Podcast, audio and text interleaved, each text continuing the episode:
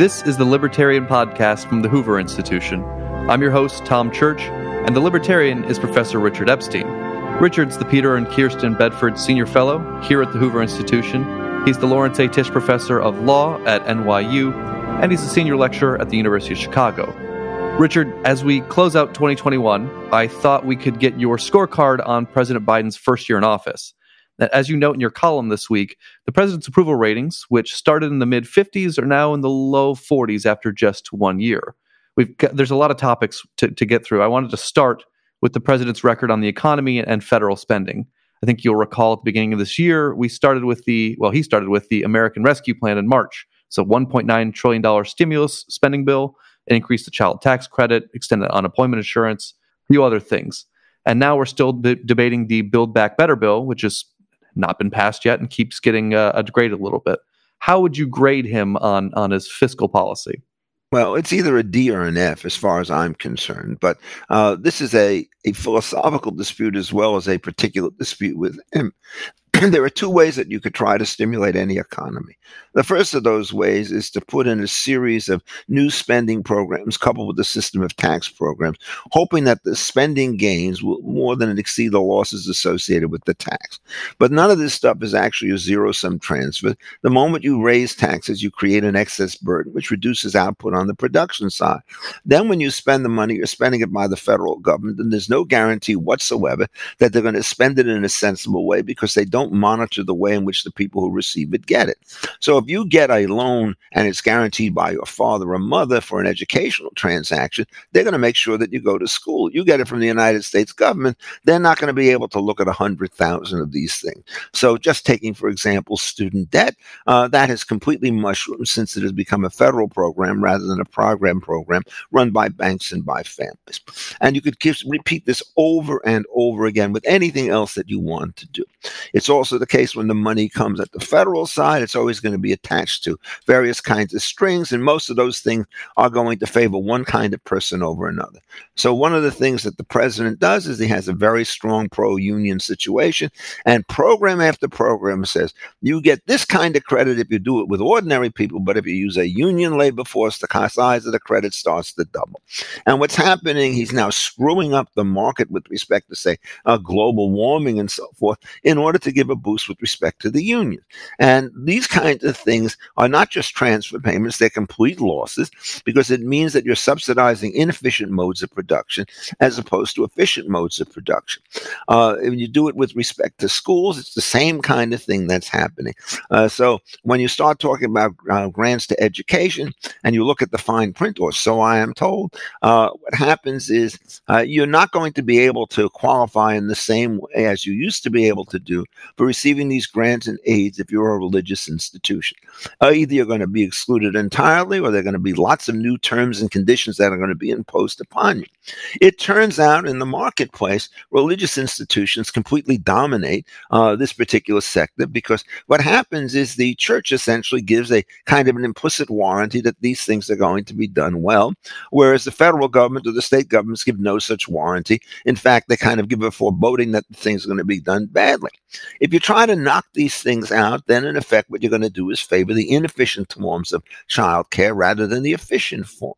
And then you're also going to get yourself a constitutional challenge. There's a recent case called Holy Trinity Church v. Comer, in which what happened is the United States, uh, some states tried to have categorical exclusions of religious organizations from certain kinds of grants for which they were otherwise qualified on such princely things as using a rubber compost in order to make uh, uh, children's playgrounds a little bit safer than they would otherwise be. And the Supreme Court struck that down. Uh, the Supreme Court has also been pretty consistent to the point that if you give the money to parents and let them spend it on religious or non-religious institutions as they see fit, that's also not a problem under the establishment cause because the parents are an intervention and there can be competition at that level. You look at what's going on. The Biden administration is trying to shut this stuff down. So the second approach is the one that you should take, and it's simply beyond his imagination to do it, is you look at markets which are heavily constrained by regulation, and then you try to figure out which of these regulations you could repeal without imperiling health and safety of the general public at large. And there are a whole host of regulations of the employment market, including labor unions, minimum wage laws, overtime regulations, and so forth, where you'd want to tamp down on this, either reverse the flow or not increase it. And what the Biden administration does is they go in the opposite direction. So what you really need to do is to have a program that looks to deregulation. It does two things. It lowers administrative costs and it also achieves a greater control of private parties handling the way these things start to operate. Uh, this is just not what they're going to do. Uh, so I think it's about as bad as it could possibly be. And I regard the president essentially as an economic illiterate. Let's fast forward um, uh, through the year. We started in March with the with the American Families Plan. Let's go to to uh, September with the United States withdrawal from Afghanistan. You know, the president did what I think every Democratic uh, presidential nominee has said for years uh, he would do, which is get us out of Afghanistan. Uh, they just announced the other day that there's only about 100 or 200 American citizens still left in Afghanistan with intentions to leave, which they will do soon. Uh, how would you grade the president's Afghanistan strategy? Um, I think that one's a cold F. I mean, there are two ways in which to do it. First of all, there's the question of whether you needed to leave at all. And secondly, if you had to leave for some reason, how do you get out?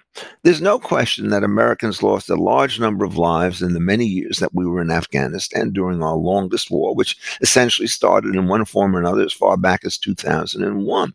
Uh, but those losses were in the past. Uh, if you looked at the numbers as Tim Kane has done, our Hoover fellow, um, over the last year or so, there are virtually no American deaths. Essentially, what happened is the American force is down to about 2,500, maybe 5,000, depending on how you count. Uh, it does two things. It provides um, on time intelligence and a low level air support, and all the groundwork is done by the Afghanistan troops. And it turns out that in the height of the battle season, which is essentially from spring through the through the fall, uh, the American flight forces were doing pretty well. It's not as though they were in danger of any kind of problem. Well, Biden comes along and he says he wants to get out, and he only cares about strategic interests, not symbolic interests, rather. Can I get out before uh, September 11th, 2021, so I could do this in under 20 years? Then he even pushes it forward 10 days to give him a margin of error. He withdraws the support that he's given, he withdraws the logistics, he withdraws the air support, and so forth, and the entire army crumbles in days. As somebody said, if he just had the sense uh, to wait until winter when everybody was back in the cave, they could have had this thing done correctly. Um, he thought that the uh, Kabul would hold out for at least months, which is, of course, not the way you want to do this thing. And it held out for hours. Even the New York Times ran a bunch of stories which explain how utterly bankrupt his policy turned out to be. So he didn't know how to execute it. Then he compounds the problem when he announces that it's a success. And one of the things that's a success is he's inviting not only repression against women and children and various kinds of dissidents, uh, it seems as though we're headed for a form of mass starvation and famine, which may take as many as a million lives during the winter that's coming up in Afghanistan. Congratulations, Mr. President. What you do is you take 2,500 people out of Afghanistan when they're not in the line of fire, and you commit uh, probably 100 more people to an ugly death. I just regard this as morally reprehensible. And the fact that he cannot understand that when you make commitments to a nation, either you follow through on these things or you become a laughing stock. Well, he says I could redeploy these troops somewhere else, but he's not interested in deploy, deploying troops in any sensible way. Uh, he has to face very serious problems in the Ukraine, very serious problems with Iran all the way up and down the line, very serious problems with Taiwan and the South China Sea and so forth, and with the Russians here, there, and the other place. And essentially, everybody who looks at him regards him as a sap uh, somebody who could always be rolled because he was always determined to make sure that he can avoid a confrontation. And the only way you can avoid a confrontation is to make absolutely mindless kinds of concessions, which is what it is that he is doing. And so his foreign policy is completely adrift. As far as I can tell, Antony Blinken is a total loser in his ability to sort of project American images overseas. And he's constantly making deals to placate his enemies rather than to back up his friend. Well, you're given the wrong incentives. If you reward your enemies and you punish your friends, you're going to have more enemies than friends. They don't seem to be able to understand that in this particular administration. So I regard this as a crying shame. Um, and this is even more important than the domestic stuff because innocent lives are going to be taken. You invest in a foreign country and then you pull the plug on them. You bear a very heavy moral responsibility for the dislocation and chaos that you left behind. Let's talk energy policy and, and, and climate policy because not long after the withdrawal from Afghanistan, the president was off in Glasgow for COP26, the climate change conference. Uh, Richard, I'll note, upon returning, he was faced with, well, we've had dramatically higher gas prices, which is when he asked OPEC to increase the supply, and he did release a small amount from the United States strategic petroleum reserves in an effort to lower gas prices a little bit how do you reconcile, you know, trying to mitigate CO2 emissions and the desire for lower gas prices? How, how's he doing on energy policy? Well, I think it's again, it's probably a low D or or a solid F. I mean, I regard the man as an utter incompetent when it comes to just about everything. So you're not going to get a lot of variety in the answers. I'm sorry to say. I mean, I, this is not a laughing matter; it's a tragic matter. Well, the first of all he's basically has taken the view that uh, we want to switch this world over from fossil fuels to electric energy.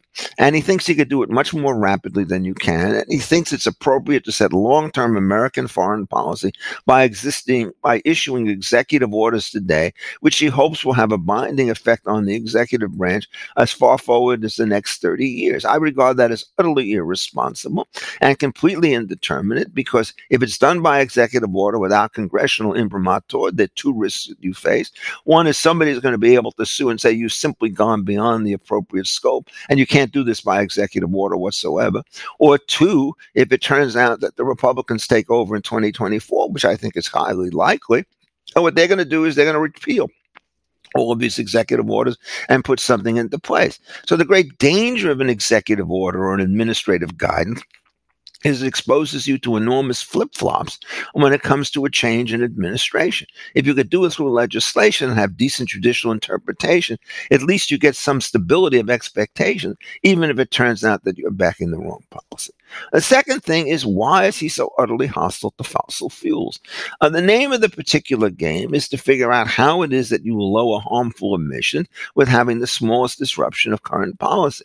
Um, if you're trying to bet yourself on the solar energy and the wind energy, what you have to do is to conceive of a way in which you're going to take these two sources, both of which are spotty, heavily subsidized, with all sorts of collateral consequences their own, and you're going to have to try to increase their a performance by 10 or 20 fold over the next several years. It is simply logistically impossible for anybody to wean an economy which is built on fossil fuels with that kind of a dramatic consequence. And, you know, people are going to start talking about it, but it's a sham to some extent. So we're going to have more electric, you know, electrical cars, um, electronic vehicles and so forth.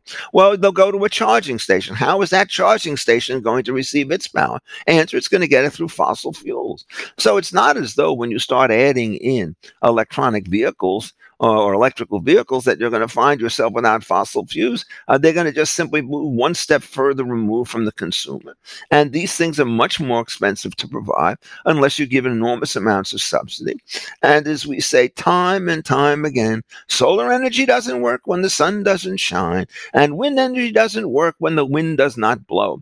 Uh, whereas fossil fuels are much more compressed fuel, they work all the time. So, what's the correct strategy? Well, you start looking at the decline in emissions associated with coal and the decline in the total level of coal production by about 50% since 2010. You look at the rise of natural gas. You look at the improvement in every relevant dimension that's associated with fracking. And so what you do is, in effect, if you can eliminate over half of the dangers in the next five years associated with both of these modes of production. That's going to be far more efficient in terms of the overall global situation than trying to increase um, from 2 to 4% or from 3 to 6%, some combination of wind and solar. And so they're just looking at the wrong places for these kinds of savings. Then, of course, what happens is carbon dioxide, if it is a problem, is a global problem. It's not as though anything that comes out in the United States is going to be worse than anything that comes out in Russia. So when you say to them, please increase your production, what you're saying was we would rather have inefficient Russian producers and OPEC producers produce carbon dioxide instead of doing it ourselves. The idea is that somehow or that will get the taint off of our particular hand. What we then do is we essentially tie this into the geopolitical situation, and you're going to see large numbers of people in Western Europe who are going to be held prey to the high supplies that come from Putin. When what you ought to do is to essentially eliminate uh, the various restrictions on fracking and exports uh, that are now put into place or about to be put into place by the Biden administration. So they got that completely backwards, upside down. Then what they do is they release Oh, that's a great achievement. They release enough energy to cover two or three days of American consumption. This is not a solution. It's a joke. And then what they do is they decide to have an investigation taken by the FTC to see whether or not there's collusion in this particular industry. I mean, I've written about this. There is no way in God's earth that you could run collusion with an industry which has so many big producers and so many varied grades of crude oil and so many different local legislations that you could actually come up with a benchmark price that will equilibrate energy for all of these sources. OPEC can't even do this for its own membership particularly well.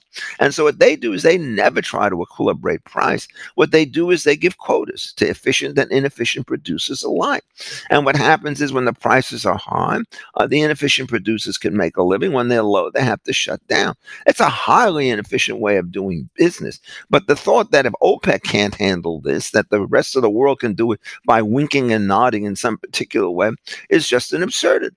And so what you do is you now get going after wild goose chases in an effort to have a populist blame against these oil companies, uh, so that the current situation is market forces have done their work when prices go down, cartels have done their work when prices go up. Everybody knows essentially that it's the all the bad stuff is result of collusion. All of the good stuff is resulting of uh, outside market forces. So putting all this together, I think the man again gets a cold flung. I just do not believe that he even understands what's going on. And if you read his letter, explaining why it is that these things move in rough correlation, it becomes clear that this man is prepared to wreck an industry with hundreds of billions of dollars in revenues based upon one wrong sentence, which erroneously characterizes the extremely complicated transitions that take place from crude oil on the one hand to refined gasoline around the globe on the other. All right, lightning round here, Richard. I want some predictions for 2022. It's a big top, big big topics. Oh, you're uh, a tough guy. Oh, absolutely. Russia and Ukraine. Russia's got what 90,000 troops in the border of Ukraine right now. Are they going to invade, annex some more? Um, I don't know. I don't think so. I think they don't want to have the problem of uh, essentially occupying a hostile company and facing a guerrilla war. But I think what they will do is they will try to exact a pound of flesh from Ukraine. Uh, that could be get out of NATO, for example. Don't take any arms from the West if you wish to us to keep clean.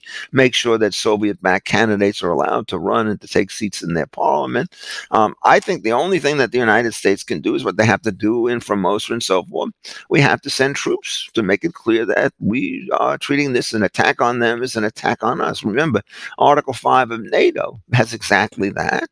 It says that attack on any one member nation is deemed as an attack on all, and we will all respond cooperatively until the UN comes in, which today means never, given the fact that the Soviets or the Chinese will exercise some kind of a veto.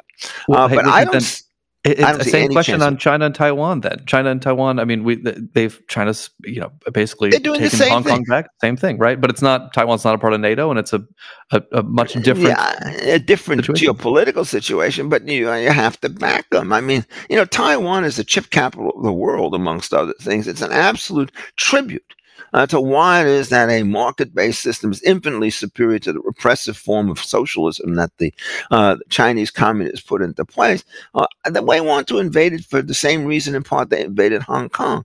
The moment these places are prosperous, it shows the utter bankruptcy of the system that they have. So if you could, ex- ex- you know, literally exterminate the competitor, you're going to be fine. Uh, I can tell you, when I was 1965, when I was a student, I went to West Berlin and East Berlin, and it changed my life. Uh, you saw what happened in East Berlin and you saw what happened in West Berlin. It was boomtown in one area and the most depressing um, over oppressively grim, uh, impoverished nature on the other side of the line. And so, you, you know, they're trying to kill Hong Kong so as to make the rest of China look better. And I think they're going to do to try to do the same thing. I would not put it past the Chinese to actually stage an invasion. Um, I don't think uh, they are quite going to be as, as, tactful as the other. And, you know, Mr. Xi, or whatever that man's name is, has really gone from being a petty tyrant to becoming a world threat. And you have against him a president who simply does not know what he's doing, uh, aided by a Secretary of State who, as best I can tell, is a complete loser. I do remember reading somewhere that in 2015, when he was up for Secretary of the Army, it was none other than John McCain, who really does have have a grasp of international military politics, who opposed the appointment on the grounds that he was incompetent.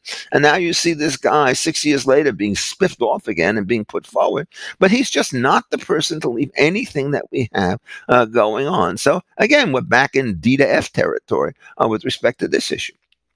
Uh, last prediction 2022 further stimulus. Uh, does build back better get passed? And do we see another round of of checks and, and unemployment insurance and uh, and other things uh, passed? I don't think it's going to get passed. I don't think they're going to be able to take Manchin um, and get him to move. And I think one of the reasons why he's going to do that is there are people behind him, like Sinema, and maybe one or two other moderate Democrats, uh, so that if he would appeal off, one of them, I think, would start to step up. Uh, my guess is that what they're trying to do is to say, look at all the wonderful things that we have. And then when that propose, and then when things start to go south again in 2022, they'll be able to say it was the fact that the Republicans managed to stonewall this bill with the one renegade Democrat. My fondest wish is that uh, Manchin becomes a Republican. Uh, I understand that there are reasons why he doesn't want to be one, uh, but as far as I can see now, his differences with the Democratic Party are much more profound than those with the Republican Party. If he switches parties, my guess is his electoral majority goes up by 10 points because you'll no longer have to split tickets to vote for him. But I don't think that, that they're going to get this thing through. And as far as I can see, you know, you didn't mention COVID and so forth, uh, but I'm just going to mention one sentence. I had a debate with one of the Biden advisors, and they assured me that Joe Biden knows how to handle COVID. And if we all wear masks outdoors for 100 days, this problem will go away. Um, masks are generally useless. Wearing them outdoors is probably harmful. Getting rid of this stuff is extremely difficult because I'm going to let you in on a dirty secret. This is not a pandemic which comes and goes. Given the way in which it's been handled, it's endemic. We are going to see cycles like this to the indefinite future. And the really grim situation is the longer that we insist upon general quarantine, the more likely there's going to be an unprotected population with or without vaccines that's going to be hit by the next strand of this stuff. It turns out that mutations are quite possible in this area, although 20, 18 months ago we were sure that they were not, but they've already happened. If you look at the curves, they're constantly cyclical. It peaked on April 8th and then in May, and you're going to see peak and valley, peak and valley, unless you completely change policies. I think many more deaths will be attributable to the kind of government policies that we have. And again, a cold death. I think Mr. Fauci the CDC, the FDA, and the president uh, know nothing whatsoever about what they're doing. And at this particular point, it's not a prediction. I think it's an observation to see how all these policies have failed. I see no reason to believe that if we double down on failed policies, that they will pit pay dirt uh, the next time around. You've been listening to the Libertarian Podcast with Richard Epstein. Remember, you can read Richard's column, The Libertarian, on defining ideas at hoover.org each week. If you enjoyed this conversation, please rate the show on Apple Podcasts or wherever you tune in. For Richard Epstein, I'm Tom Church. Thanks for listening.